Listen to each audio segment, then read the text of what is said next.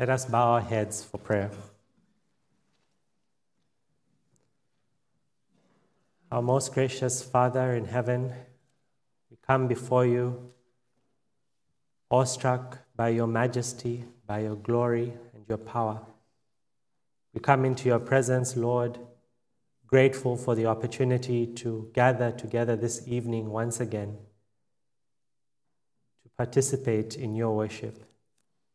We thank you for this day which you have set apart, one in seven, given exclusively for your worship. We are grateful, Lord, that we can know you through your word, and through this church, we are able to sit under the preaching and teaching of your word, to have a day of feasting upon the word, and even to close out the day by sitting under your word being preached. We thank you, Lord, for how you have blessed this church and how you have continued to provide for it. We do not take for granted, Lord, for all the many blessings you have bestowed upon us as a church. We thank you, Lord, for you are a good God and you do good. We thank you, Lord, for you are the provider of all things and you own the cattle on a thousand hills. We thank you that you are the giver of life and breath and that you have ordained a way of salvation for us through Jesus Christ alone. It is He that we proclaim, it is He that we declare in this place. And we ask, Lord, that you would be with us, continue to minister to us, even through the preaching of your word. We bring before you the very uh, various needs that are represented here in this congregation. We think of Miss Wynne and we pray for her health as she has been unwell and has been feeling un- has been feeling weak. We pray, Lord, that you would strengthen her, that she would know your presence, even as she is frail in body and unwell, but that you would strengthen her in the spirit, that she may be encouraged from your word, that she may be encouraged by those around her, family and friends. We pray for Miss Lawanda as she cares for Miss Wynne, and we pray that you would give her strength that you would protect her too, that you would give her wisdom and also help her to find rest. Continue to use her as she ministers to Miss Wynne at this point of need. We also remember Brother TJ, and we are grateful that we're able to see him today. We do pray for him as he continues to go through therapy, awaiting uh, the MRI appointment. We pray that you would relieve him of pain as he feels pain after his therapy sessions. We pray, Lord, that you would grant him an appointment, that he would be able to have the MRI done and assist the doctors in making a decision on, on the treatment going forward. we also remember Miss Louise as she suffers and she's unwell in this time, Lord. We ask that you would grant her healing and rest and recovery from the sickness which she is dealing with at this time. Lord, we also remember those in our midst who have who are away for Thanksgiving and maybe visiting with family and friends uh, in different parts of the country. We thank you for these blessed holidays and moments where we can stop and reflect upon your goodness unto us. And we pray for these family and families and friends as they may be making their way back to Jackson even, even this evening.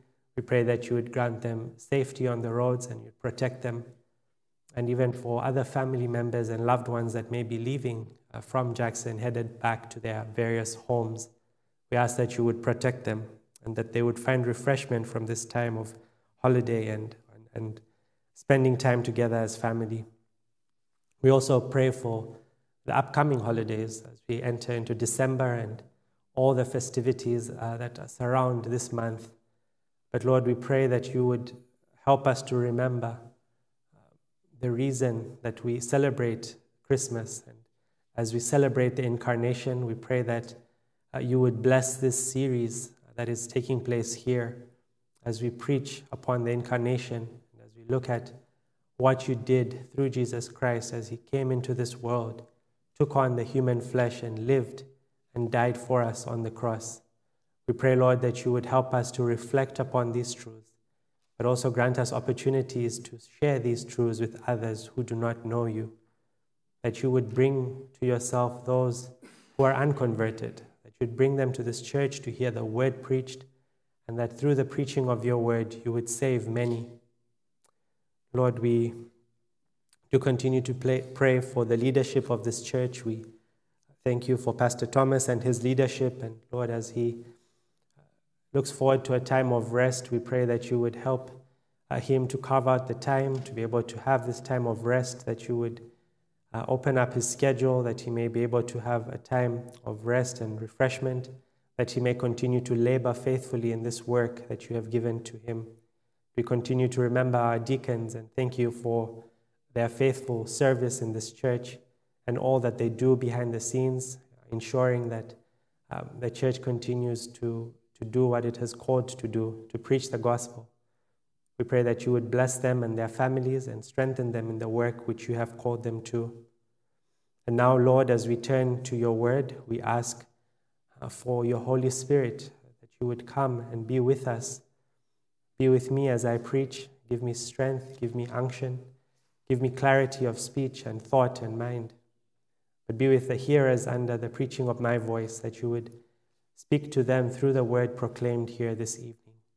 And for any of those that may be streaming, we pray that you would uh, also be with them at their, their various locations, that they may hear your word preached, and they may leave encouraged and edified. And we pray and ask all this in Jesus' name. Amen. This evening will be in John and chapter 14, verse 6. John chapter 14 and verse 6. And uh, this is our sixth I am saying that we'll be looking at this evening uh, that Jesus makes there in John chapter 14 and verse 6. And as you're turning there, just a, a few points as we consider the context and, and where we are at at this point, uh, both in this series but also in, uh, in this gospel account uh, by the Apostle John. Uh, so far, what we have seen is Jesus has done his public ministry as he has been preaching and performing miracles uh, in larger gatherings to, to the public square, as it were. Uh, but in chapter 12, we do see a turn in the Gospel of John. We see a turn because Jesus now begins um, to just minister to his disciples. Uh, in John chapter 12, we read at the end that the, the Jews continue to reject him and though he, continued, though he performed so many signs, so many miracles, uh, they rejected him in fulfillment of what Isaiah the prophet had said. Uh, they reject Jesus, and their hearts were hardened, their eyes were blinded. And then after that, uh, we see that Jesus makes his way to Jerusalem uh, for the Passover feast, but ultimately uh, to die to, on the cross. And so this is the Jerusalem road. Uh, we see how he enters into Jerusalem. He is received as a king, uh, but by, by, by the end, we see that these same people who were celebrating were standing and saying, Crucify him, crucify him. And then in chapter 13, we, we read about the Passover feast that Jesus celebrated with his disciples. And as, um, as he does that, we, we notice that he washes his disciples' feet and uh, he tells his disciples that they too should follow the way he has uh, served them and loved them till the end. Uh, he has served them by washing their feet, but in a figurative sense, he shows them how he, as their Lord and Savior, has served them in this way and how they too ought to serve those um, that they will minister to. And then in chapter 13, we also notice that Jesus uh, talks about Judas's, uh, Judas's betrayal. And so he predicts what Judas is going to do, showing that it is in fulfillment of what was spoken by the prophets. Uh, and, and hearing what um, and Jesus has to say, Peter, being zealous as usual towards the end of chapter 13, uh, wants to follow and wants to, uh, he, he says he will lay down his life for Jesus. And then Jesus reminds or, or, or, predicts to Peter that he too will deny Jesus three times. And that's what we see at the end of chapter 13. And so that's, that's what we have seen up until this point, coming up to chapter 14. The context is helpful because what we are going to be seeing in the next two and final uh, I am sayings is Jesus' discourse with his disciples. And the tone of the discourse that we find in these uh, in these chapters, going from chapter 13 all the way to chapter 17, we see a very intimate tone as Jesus is addressing his own disciples. Uh, we see that he loved them till the end and uh, the care that he had for his disciples, the words that he wants to leave them with, are very significant. And we get the longest discourse uh, of the Gospels here in John's Gospel. As, he, as, as John uh, accounts for us, he writes down for us what Jesus said in, these, uh, going, in this farewell discourse. And so, among other things, we see the statement that Jesus makes in John chapter 14 and verse 6, which we will be uh, considering in, in greater detail. And, and towards the end of this discourse in chapter 16, verse 1, uh, we see Jesus kind of gives the purpose for this discourse that he has gone through with them, or he is telling them all these things. In John chapter 16 and verse 1, he says, I have said all these things to you to keep you from falling away. And so, after he has predicted what's going to happen to the disciples and they'll scatter, he's predicted Judas's uh, betrayal and Peter's denial. He wants to encourage them. He wants to encourage them to keep on in his teaching and to keep on the ministry that they have been called to. So, with that background, let's now read uh, from John chapter 14, and I'll read starting from verse 1 uh, all the way to verse 14. John chapter 14, verse 1 to 14. Let not your hearts be troubled. Believe in God. Believe also in me. In my Father's house are many rooms. If it were not so, would I have told you that I go to prepare a place for you? And if I go and prepare a place for you, I will come again and, and will take you to myself, that where I am, you may be also. And you know the way to where I am going. Thomas said to him, Lord, we do not know where you are going. How can we know the way? Jesus said to him, I am the way and the truth and the life. No one comes to the Father except through me. If you had known me, you would have known my Father also. From now on, you do know him and have seen him. Philip said to him, Lord, show us the Father and it is enough for us. Jesus said to him, Have I been with you so long, and you still do not know me, Philip? Whoever has seen me has seen the Father. How can you say, Show us the Father? Do you not believe that I am in the Father, and the Father is in me? The words that I say to you, I do not speak on my own authority, but the Father who dwells in me does his works. Believe me that I am in the Father and the Father is in me, or else believe on account of the works themselves. Truly, truly, I say to you, whoever believes in me will also do the works that I do. And greater works than these will he do, because I am going to the Father. Whatever you ask in my name, this will I do, that the Father may be glorified in the Son. If you ask me anything in my name, I will do it. Thus ends the reading of God's word. And so, what we see here in chapter 14, uh, considering just some of the verses that we have read before we zero in on verse 6, uh, where we will spend the bulk of our time, what we see here in chapter 14 uh, is that Jesus is, is giving them these words of encouragement, as I've, I've, I've already mentioned. He tells them, Let not your hearts be troubled. Believe in me, believe in God, and believe also in me. And then he talks about the fact that he is going to prepare a house for his disciples. He continues to teach them about his imminent death, burial, and resurrection. And so he encourages them about what is to lie ahead. And John uh, elsewhere records about the fact that many of the teachings, many of the things that Jesus had spoken about, began to make sense to the disciples after Jesus' resurrection. After these things had taken place, they were able to look back and make sense of the teachings of Jesus. And so is the case with John the Apostle as he writes. As he writes with that perspective after the, the resurrection has taken place. And so, what we, we notice here is after Jesus talks about the place that he is going to uh, go and prepare, it actually prompts three questions from his disciples. One of them uh, is by Thomas, as we have read. In our, in our, in our verses. And Thomas asks him, Lord, where we do not know where you are going. How can we know the way? And then later on, we saw in, in verse 8, Philip says to him, Show us the Father, and it is enough for us. And we also read about Judas. Uh, we're told not Iscariot because he has left at this point. He too asks uh, a further question uh, in verse 22. Jesus, uh, Judas said to him, Lord, how is it that you will manifest yourself to us and not to the world?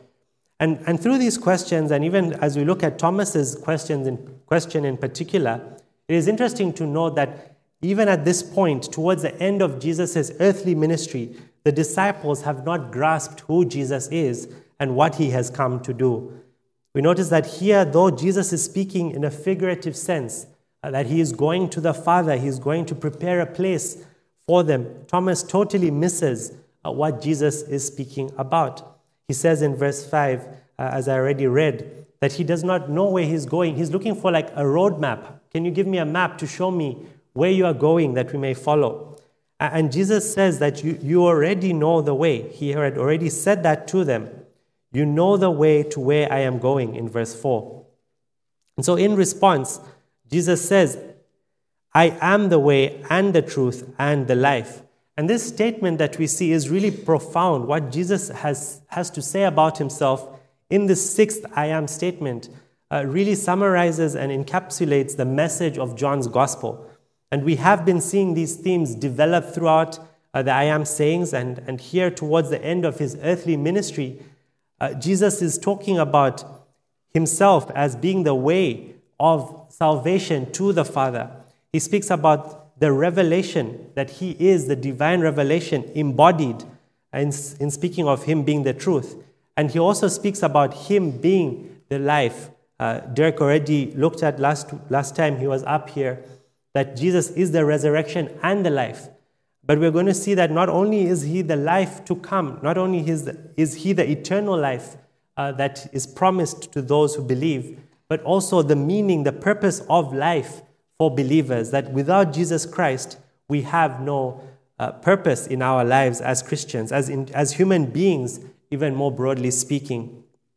And so, what we find in this statement, as Jesus says, I am the way and the truth and the life, is that we see Jesus Christ is sufficient.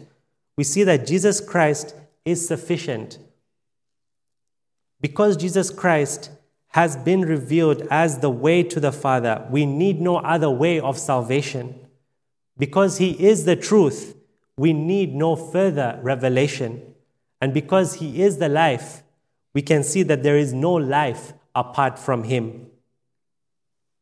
And so we're going to take time to just break down each of those uh, statements here that Jesus makes. Uh, what is the significance that He is the way, that the truth, and the life?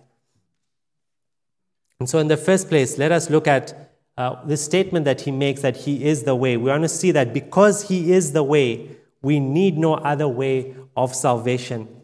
Uh, Jesus, in this statement, as we will notice in the second half, says, No one comes to the Father except through me. So after he makes this a positive assertion about being the way, the truth, and the life, he then gives this prohibition that no one can come to the Father except through him. He is the only way that has been revealed to humanity, to mankind. And as we, as we look at this language that Jesus is using, we know that he is using figurative speech. He's using figurative language. Uh, because ordinarily you would not speak at someone being the way uh, you would, would talk about the way to get to a particular destination. But we notice here that the, the, the analogy Jesus is using, the figure of speech, uh, as it were, that Jesus is using here is very significant. It is the way to God, the Father. And we know that God is a spirit. He does not have a body like man. It is not a physical place that is being spoken about, as, as Thomas uh, uh read him to say here.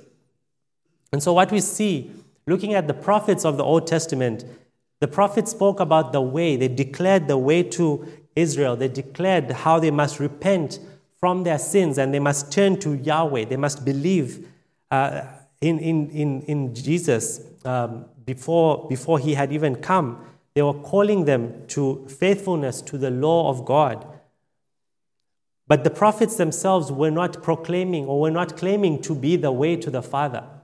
They were declaring the way, they were giving instructions to the people. But Jesus Christ comes as the way himself. And the way that is being de- uh, described here um, is, is a speaking of a spiritual, is a spiritual nature uh, of, of the union that we have with Jesus Christ. Uh, what we notice is that he opens a way for us to approach God the Father. And as we, as we, as we consider this particular point here and we think about the Old Testament and how uh, they would have to uh, come into the tabernacle and the instructions that were given to them, uh, we, we further appreciate the point that is being made here. And in, in a little while, we will turn to Hebrews and, and look at uh, what the author to the Hebrews has to tell us, has to remind us about what Jesus Christ has done in making a way to the Father. He has made a way where there was no other way. And so, as we think about Jesus as the way to the Father, we want to think about how it is that Jesus has made this way. We, we know that he makes this way by laying down his life, by paying the price for our sins. By dying on the cross, he gives himself up as a propitiation for our sins. He pays the penalty that was due to us. And in so doing, he procures for us eternal life and salvation. And he, he, he, he gives us the gift of being adopted into God's family. And so the construction that, that John is using here, or as he, as he tells us of Jesus' words, we show that we see the, the intimate nature of salvation that is being spoken about, the intimate and personal nature of salvation, and how Jesus Christ is central. He is the only way. As we look at the articles, the that appears here, He is the way, the truth, and the life. And as he says in the second part of the statement, there is no other way. And as we, as we think about the many world religions out there, we understand why such a statement, that we were to proclaim such a statement, or if you were to go and put that up on social media, you can see why people would take offense. I'm a Muslim, so what are you saying about my way? I'm a Hindu. Um, I'm a Buddhist. What does that say about me and about my way? You can see why this would be offensive. Because essentially, we are saying they are lost. They are on a path that leads to destruction. They are on a path that leads to death and eternal damnation. And that would be labeled as hate speech. But that is what we see here in Jesus' words that the way of salvation is through Christ alone. There is no other way to God the Father, and there is no other God. There is one God. Father of the Lord Jesus Christ. And to think more as, as we've seen this theme as Jesus has been talking and, and his words are, are recorded throughout the gospel, we notice this personal aspect of salvation.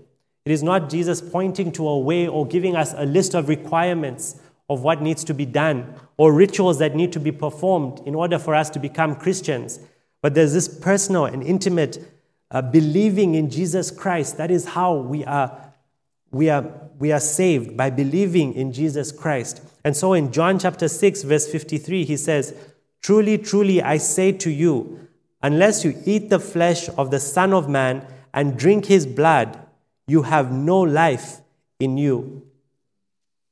And so we see the personal nature of this. What Jesus is using again, he's using a metaphor, but yet he uses this metaphor of eating and drinking to show that it is a personal faith. It is not something that we can, we can inherit by proximity. It is not something that we can inherit by doing the right things. But just as we cannot be filled by somebody eating our dinner or lunch, so too we cannot become saved unless we personally believe in the finished work of Jesus Christ on the cross. And so, this, this way that Jesus speaks about, this construction that we have here helps us to appreciate the personal nature, the intimate nature of what is happening as the way is through Jesus Christ. He is the way. And then we tie in with John chapter 10 and verse 9, which was the last time I preached, was Jesus says, I am the door of the sheep. If anyone enters by me, he will be saved. He will be saved. So, by believing in Jesus Christ is the only way to be saved, to be saved from the wrath of God, to be saved from the coming judgment, to be saved from eternal damnation. So we come to the Father through faith in Christ alone. If we looked at our confession of faith, the London Baptist Confession of Faith, chapter 8 and paragraph 5, it states, The Lord Jesus, by his perfect obedience and sacrifice of himself, and skipping forward, purchased an everlasting inheritance in the kingdom of heaven for all those whom the Father has given unto him. So Jesus Christ purchased this salvation. He is the way because he lays down his life for us. He dies on the cross. He pays the penalty for our sins and therefore makes a way for us to the Father. Ephesians chapter 2 and verse 18 says, For through him we have we both have access in one spirit to the Father. Speaking of Jews and Gentiles, we have access to the Father through the Spirit. And so too in Romans chapter 5 and verse 2 through him we have also obtained access by faith into, his, into this grace in which we stand, and we rejoice in hope of glory of God. It is through Jesus Christ that we have access to the Father. In salvation, this is the only way to God the Father. But I, I, I alluded to Hebrews and chapter 9, and we'll turn there and just spend a few moments just looking at Hebrews and chapter 9. And in this chapter, we, we notice that the author to the Hebrews speaks about the old way of the tabernacle and how the, the high priest had to prepare prior to entering into the Holy of Holies. And he states there that the high priest, even the high priest himself could only enter into the Holy of Holies once a year. And he explains there, looking at verse 7 and going down, Hebrews chapter 9, he explains the preparation that was necessary. But he, he emphasizes that even the high priest only enters once a year. And then verse 8 by this, the Holy Spirit indicates that the way into the holy places is not yet opened as long as the first section is still standing. According to this arrangement, gifts and sacrifices are offered that cannot perfect the conscience of the worshipper, but deal only with food and drink and various washings. And then he goes on in the following verses and looks at, uh, he contrasts the old way, how the high priest had to perform all these. Uh, rituals and how he had to prepare himself before he could enter into the Holy of Holies, where it was said that the presence of God dwelt, uh, tabernacled with God, with, with man. And then we look in our verses that follow in verse 11 and following. Uh, he speaks about Jesus Christ. But when Christ appeared as a high priest of the good things that have come, then through the greater and more perfect tent, he entered once for all into the holy places and we see this when Jesus gives his life up on the cross. We see that curtain is divided into two. It is torn into two, signifying what the, what the work of Jesus Christ has accomplished. There is no longer a barrier. We can all enter into the presence of God the Father, the Holy God, because of the finished work of Jesus Christ. We have access into the presence of God the Father. And then we see verse 15 Therefore, he is the mediator of a new covenant, so that those who are called may receive the promised eternal inheritance, since a death has occurred that redeems them from the transgressions committed under the first covenant. So we have a mediator in Jesus Christ. And it's interesting that he is both the mediator, he is also the sacrifice. He is the way while being the one who was laid down for us. Whereas in the old order of things, they would make sacrifices at the tabernacle. The high priest would sacrifice an animal at the, at the altar to make uh, atonement for the sins of the people. Jesus Christ himself is the high priest, he is the sacrifice. He is the way to God the Father. And so as we as we read here in Hebrews, it helps us to appreciate what Jesus has done. He has made a way where there was no way. And there is no longer a need for any other mediator except Jesus Christ. He is the way to the Father. He alone is the way to the Father. But turning over in Hebrews chapter 10, if we go to verse 20, Hebrews chapter 10 and verse 20, it says, By the new and living way that has opened for us through the curtain, that is through his flesh. And so we see through Jesus Christ this way that has been made. He himself being the way, he is the living way, our Savior, our mediator, who has given himself for our sins. As we reflect upon how, yes, the tabernacle looked forward, foreshadowed what was to come in Jesus Christ, we see that the fulfillment of what the temple looked forward to has come in Christ. That God has come to dwell in us in Jesus Christ. And even as we were looking this morning at how uh, John re- records the fact that Jesus has come and tabernacled with us. This is what we, we think about, this is what we celebrate in this Advent series as we reflect upon the coming of God's Son who took on the human flesh and lived among us. But as we think about Jesus being the way to the Father, the only way to the Father, we should not only limit this aspect to our salvation. Yes, we are saved only through Jesus Christ. Yes, we come into the presence of God the Father the first time, as it were, by believing in Jesus Christ, by being washed in the blood of the Lamb, by being presented spotless and blameless before God the Father. But this is not a one off event, brothers and sisters. This is not something that we enter in through Christ and then we graduate. But we see that Jesus is the only way to the Father, even in our ongoing Christian life, in our sanctification. As we come before God the Father, we come in the name of Christ. We come through the mediator, the only mediator appointed. And so, as we worship God, as we worship God the Father, we are to offer our worship through no other mediator appointed by man but Jesus Christ. And within a congregation like this, where we have mature believers, and we might hear something like this and think, of course, I don't believe anything other than that. Of course, I, whenever I end my prayers, I pray in Jesus' name. It goes without saying. But we may want to think about some subtle ways in which we may fall into the trap of not coming to God the Father through the Son and His work on the cross.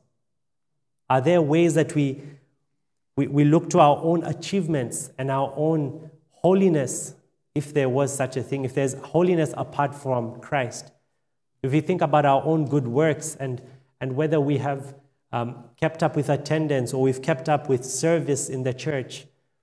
Do we trust in those things when we come before God the Father and think that we find acceptance before God the Father because of those things that we do and not in what has been done through Jesus Christ? And so, not only is Jesus the only way for us in salvation, but He is the way that we, to, we are to come before God the Father in our ongoing sanctification in our Christian life, we ought to keep coming back to Jesus Christ and we ought to come before the Father because of the righteousness of Christ. This is not to say that we aren't to be growing in godliness and that we aren't to be growing in our faith and in our walk in obedience, but all of that should be based upon our faith in Jesus Christ. God is sovereign not only in saving us, He is sovereign in our sanctification. He continues to sanctify us and wash us and cleanse us by His word through His Spirit. And so, having considered here, looking at Jesus as the way to the Father, we want to look at Jesus as the truth.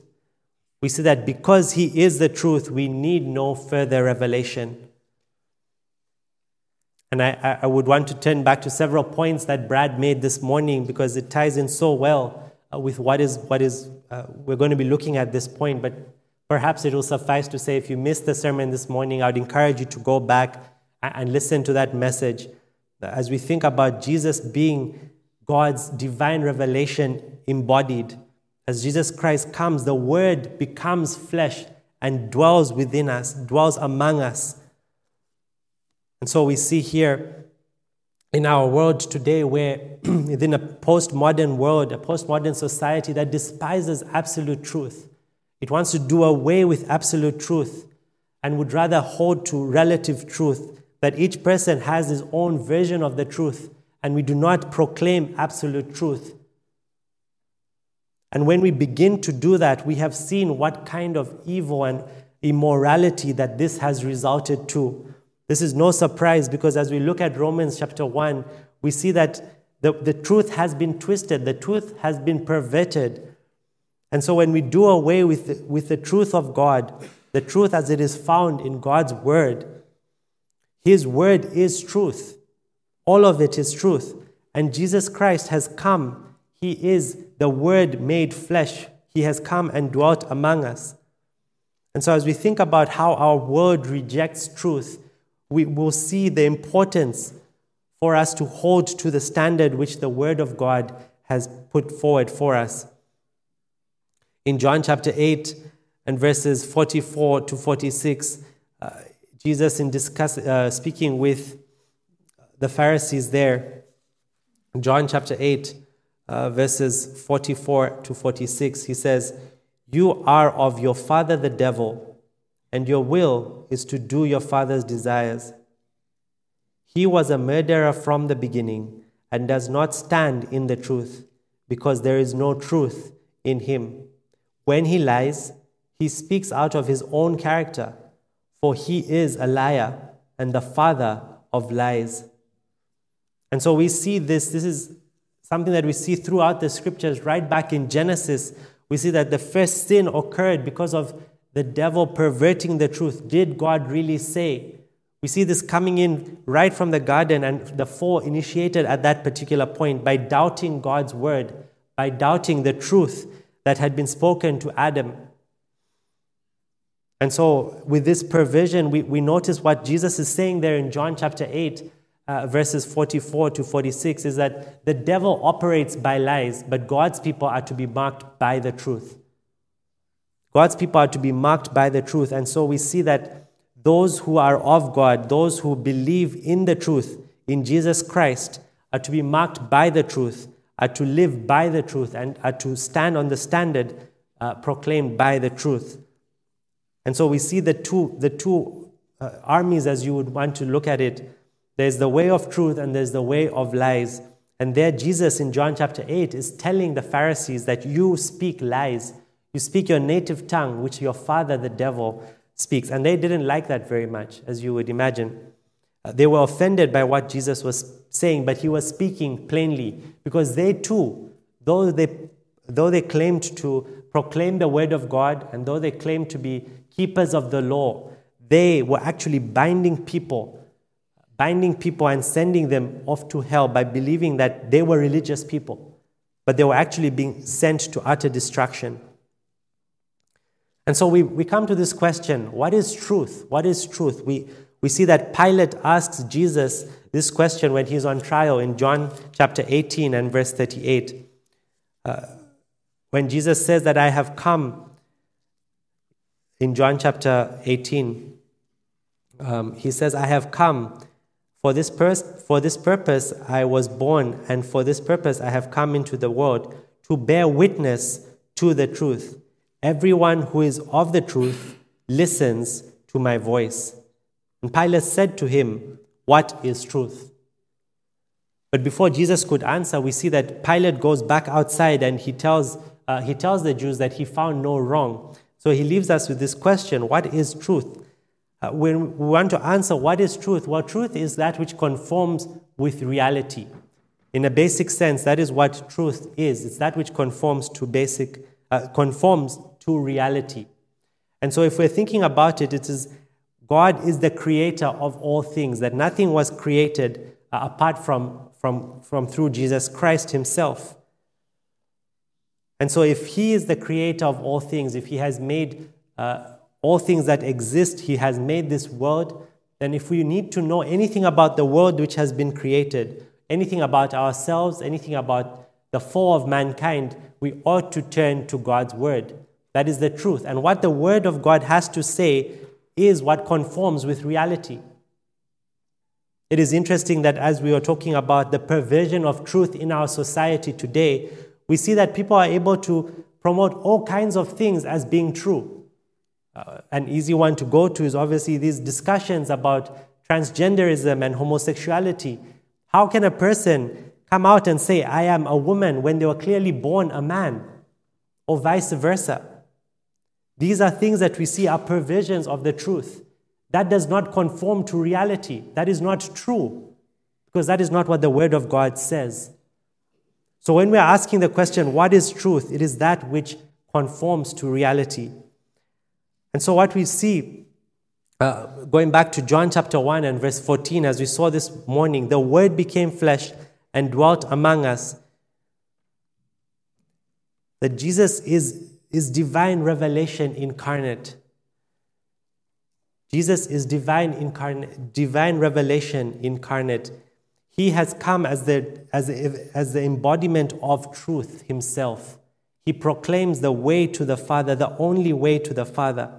And so, as we consider, as we have already been looking at Jesus as the way, we've, we've looked at him as the way, and as we think about Jesus as the truth, we see that he is the truth in that he declares that he is the only way to the Father. And we see how these statements are related together. To proclaim any other way of salvation, to proclaim any other way to the Father would be a lie, would be a denial of the truth. And so, what Jesus has come to do, as he told Pilate there in the verse that we just considered, is he has come to proclaim the truth. He has come to witness, bear witness to the truth. And even back in John chapter 1, he, uh, we, we, see the introduction uh, speaking about Jesus Christ being full of grace and truth. So not only does Jesus have truth, not only does Jesus speak truth, but he embodies truth himself. And that is quite a, an incredible concept for us to wrap our heads around. And so, Jesus uh, what Jesus has come to proclaim, he has come to teach us uh, the way of salvation. He has come, as, he's come to teach us how the Old Testament ought to be understood with all the misinterpretations and more the misunderstandings that existed in his day. He declares the truth of God's word. And he teaches the true meaning of God's word as he shows uh, to the disciples on the road to Emmaus. He shows them all the things concerning himself. Again, in John's gospel, he tells the Pharisees and the Jews that they search the scriptures that they may know the, the, the way of salvation, but it is they that de- proclaim him. The Old Testament speaks about Jesus Christ, and though they have missed the Messiah when he came, Jesus makes it clear and plain to the Jews. And so, as we, as we consider, continue to think about this particular topic, it is interesting to notice here in in John chapter 14 and verse 17 when Jesus speaks about the Holy Spirit whom he will send, uh, starting from verse 16. And I will ask the Father, and he will give you another helper to be with you forever, even the Spirit of truth, whom the world cannot receive. And then again in verse 15, uh, in chapter 15 and verse 26, uh, similarly, he speaks of the Holy Spirit and he says, When the Helper comes, whom I will send to you from the Father, the Spirit of truth. It is interesting that the Holy Spirit here is spoken of the Spirit as being the Spirit of truth. And in, in, um, in the epistles, uh, uh, Paul speaks about the Spirit of Christ, uh, which is at work in believers. And so we know that we serve a triune God. And when he's speaking about the triune God, uh, Jesus Christ here refers to the Spirit as the Spirit of truth the Spirit of truth who comes and dwells within us as believers. And so it's significant as we, significant as we think about our union with Jesus Christ. As we, as we become Christians, we are united, we are made one with Christ. The old has passed away and the new has come. We are united with Jesus Christ and we are indwelt with this spirit of truth. And so we too, as followers of Jesus Christ, are to be people who promote, who proclaim the truth, the truth that is found in God's word. We are to declare it plainly, but we too are to bear witness to the truth. We are in no way like Jesus Christ, the God man, but yet, as disciples, as followers of Jesus Christ, we are witnesses to the truth. We are to point people to the truth of God's word, ultimately, that there is no other way to the Father but through the Son. through The finished work of Jesus Christ on the cross. And so, too, as we, as we think about even the Ten Commandments, and as we are, we are told not to bear false witness against our neighbor, we can think about the uh, myriad of applications that comes out of that, how we are to live as people of truth. Do we bear false witness in different ways in our lives? Or are we people who are seeking to live by the truth, whether that is in how we speak about our brothers or sisters, or whether that is in the way that we uh, conduct ourselves, in how we uh, live our lives in, in relation to the truth? Do we promote lies? Do we tolerate false testimony? Do we tolerate gossip? These are things that we ought to be thinking about as people who are to be marked by truth. It's no surprise that Paul, in talking about the battle that we are to engage in, the spiritual battle, in Ephesians chapter 6 and verse 14, he says, Stand therefore, having fastened on the belt of truth. It's an essential element of our defensive uh, armor that we are to have in the spiritual battle. We are to stand upon the truth of God's word, and we are to believe in God's truth as it is revealed through Jesus Christ, who is the embodiment of truth itself. And just as we saw earlier on, not only do we come to believe in the truth in Jesus Christ, but we are sanctified by the truth. We are to grow in the Christian faith by the truth. In John chapter 17 and verse 17, when Jesus prays for his disciples, he prays to the Father and he says uh, in John chapter 17, Sanctify them in the truth. Your word is truth. How are we to go, grow in godliness? How are we to grow in Christ likeness? It is by being washed by the word, by sitting under the preaching and teaching of God's word, by having daily fellowship with God in his word as we grow in Christ likeness, as he shows us the areas in which we ought to grow and the, the things that we are to put off. We are to put off the old sinful nature and we are to put on Christ daily, living in the Spirit and according to the word. But lastly, let us look at the fact that because he is the life, there is no life apart from him. Because Jesus is the life, there is no life apart from him. And we see that in our verse as Jesus uh, proclaims that he is uh, the way, the truth, and the life. The last uh, phrase to, for us to consider this evening. As we have seen in John chapter 1, we notice that Jesus, uh, through Jesus Christ, were all things made, and without him, nothing was made that was made. Similarly, in Colossians and chapter 1, verse 16, Paul says uh, about Jesus Christ that everything was created through him, things visible and invisible. And uh, we, as we think about the creation, the act of creation, and how it was a, a an act of the triune God, uh, that's a pin to uh, Sunday school lesson that you can go and pick up. Uh, the work of creation is an activity of the triune God, the Father, the Son, and the Holy Spirit working together in, in, in, in bringing out this work of creation. And so, life that is breathed out through God, the life that is given uh, to humanity, the life that is given to this world, proceeds from the Father through the Son.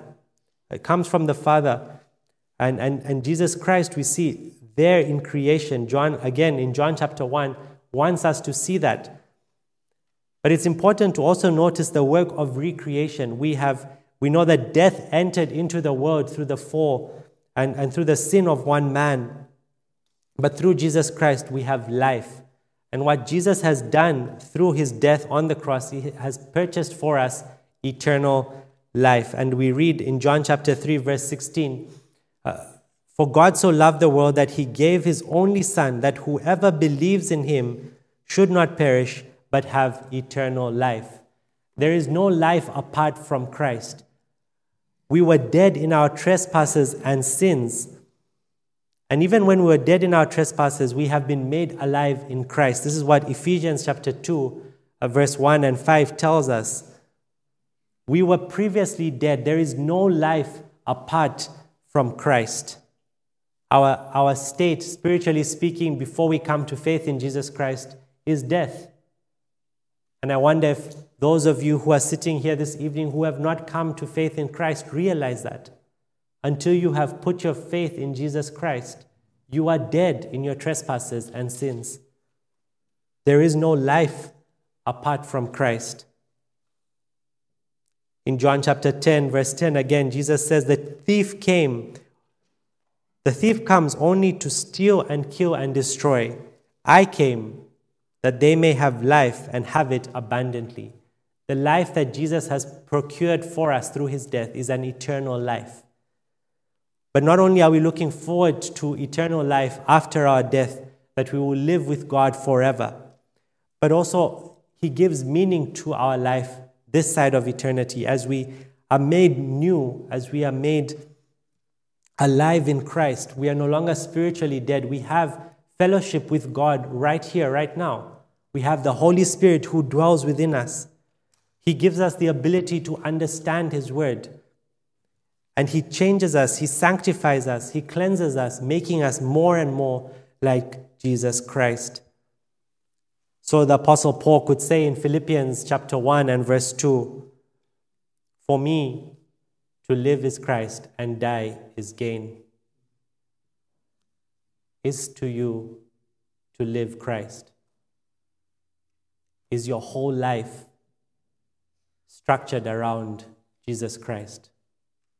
Is your life dependent upon Jesus Christ? What does it mean for your life to be Christ? There is no life apart from Christ. Even if you have come to faith in Jesus Christ, it is possible for you to be living distant from Him, to be living uh, to be living without fellowship, without communion with God the Father. And therefore, we know that when we don't have communion with God the Father, we are not really living truly as we ought to. For we are most alive when we are alive in Him.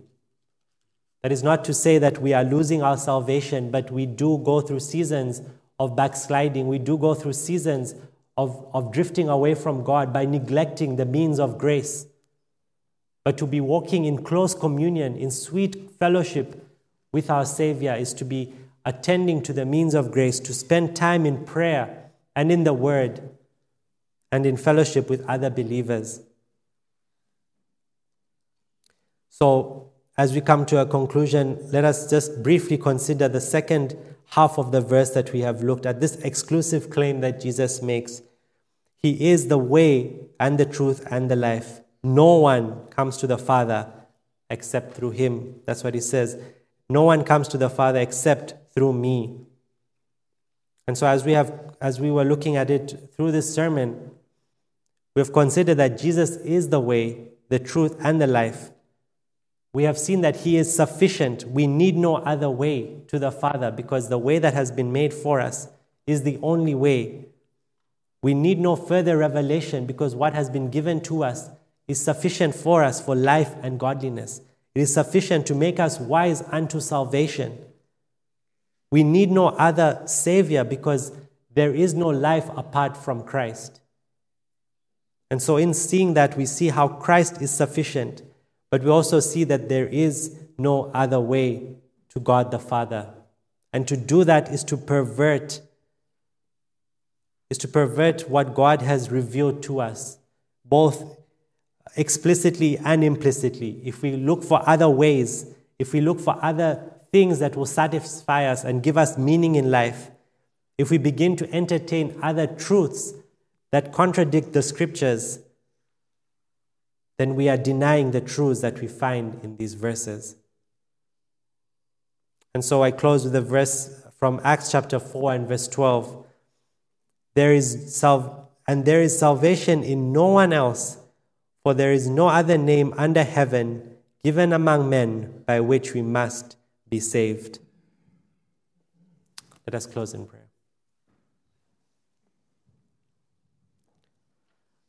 Our dear God and Father in heaven, we thank you for your word. We thank you for your Son, Jesus Christ, who came into this world and was revealed to us, his, his glory made manifest to us through his life, through his death on the cross, and ultimately in his resurrection.